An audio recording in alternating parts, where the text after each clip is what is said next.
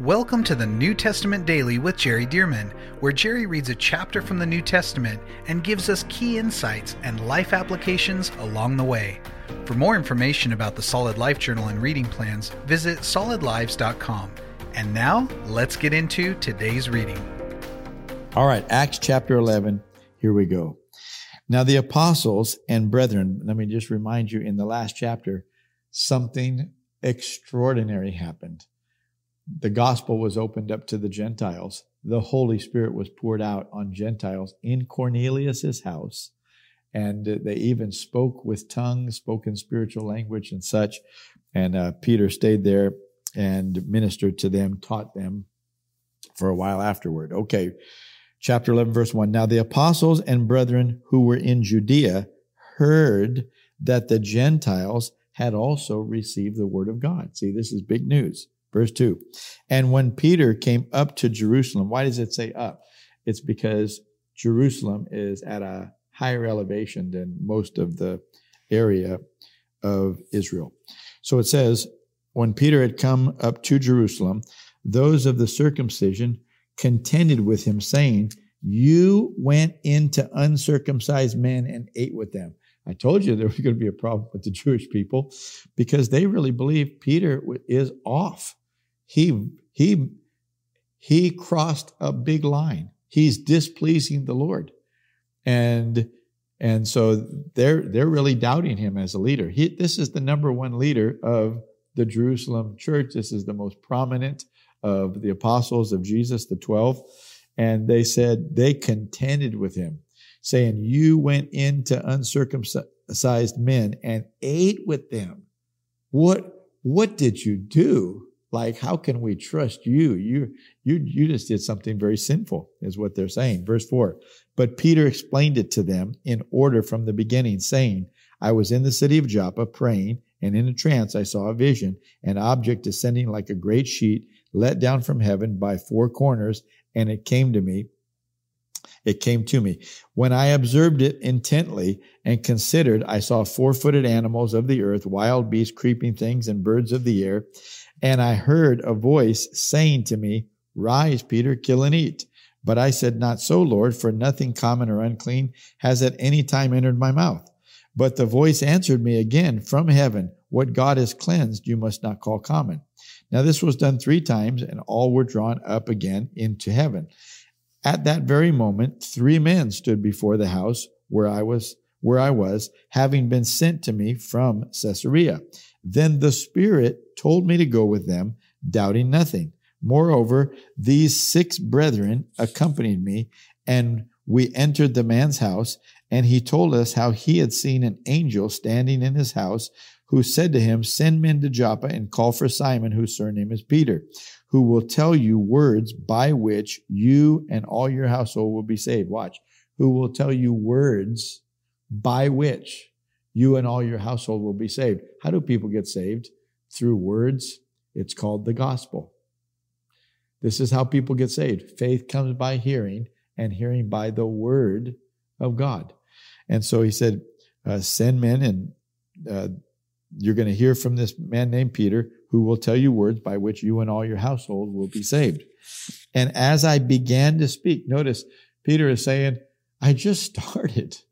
I hardly got into my message, my explanation. As I began to speak, the Holy Spirit fell on them as upon us at the beginning. Then I remembered the word of the Lord. Oh, now Peter is going to tie it to what Jesus has said. Then I remembered the word of the Lord, how he said, John indeed baptized with water, but you shall be baptized with the Holy Spirit. If therefore God gave them the same gift as he gave us when we believed on the Lord Jesus Christ, who was I that I could withstand God? So he's saying, I didn't make the Holy Spirit come upon them. I was just explaining to them about Jesus and God poured the Spirit on them. What am I supposed to do? Tell God to knock it off? See, he said, Who is I to, that I could withstand God? Verse 18.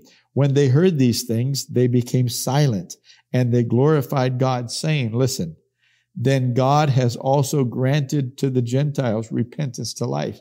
They didn't know it. They didn't know Gentiles could be saved.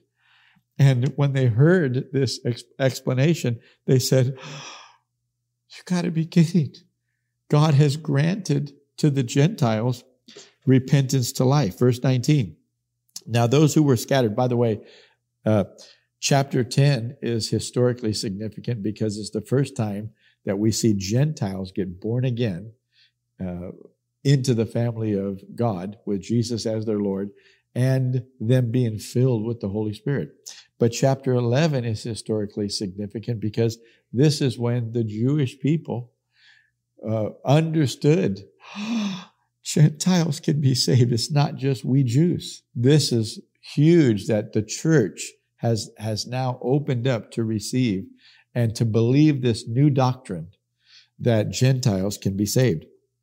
Verse 19. Now those who were scattered after the persecution, do you remember this in the beginning of chapter 8? Now those who were scattered after the persecution that arose over Stephen traveled as far as Phoenicia, Cyprus, and Antioch, preaching the word to no one but Jews only. See, they weren't preaching to Gentiles. They were only talking to Jews because they didn't know Gentiles could be saved. Verse 20. But some of them were men from Cyprus and Cyrene who, when they had come to Antioch, spoke to the Hellenists, the Greek speaking Jews, preaching the Lord Jesus. And at the hand of the Lord, excuse me, and the hand of the Lord was with them, and a great number believed and turned to the Lord. Then news of these things came to the ears of the church in Jerusalem, and they sent out Barnabas as far as Antioch. When he came and had seen the grace of God, he was glad and encouraged them all that with purpose of heart they should continue with the Lord. Verse 24. For he was a good man. This is talking about Barnabas. He was a good man, full of the Holy Spirit and of faith. And a great many people were added to the Lord, talking about at Antioch. Then Barnabas departed for Tarsus to seek Saul, who we know became Paul, to seek Saul. And when he had found him, he brought him to Antioch.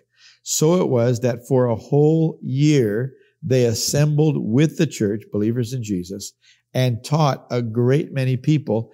And the disciples were first called Christians in Antioch. See, up until this point, believers in Jesus were not called Christians. But here, because Christ, Christians, uh, little Christ or people of Christ, uh, they were first called Christians in Antioch, not Jerusalem. Verse 27 And in these days, prophets came from Jerusalem to Antioch. Then one of them, named Agabus, stood up and showed by the Spirit that there was going to be a great famine throughout all the world, which also happened in the days of Claudius Caesar. Then the disciples, each according to his ability, determined to send relief to the brethren dwelling in Judea. This they also did and sent it to the elders by the hands of Barnabas and Saul. So I want you to notice what's happening now in the body of Christ. That uh, the Holy Spirit, through the prophet Agabus up in Antioch, uh, he comes and he prophesies that there's going to be an amazing famine, and this famine hit.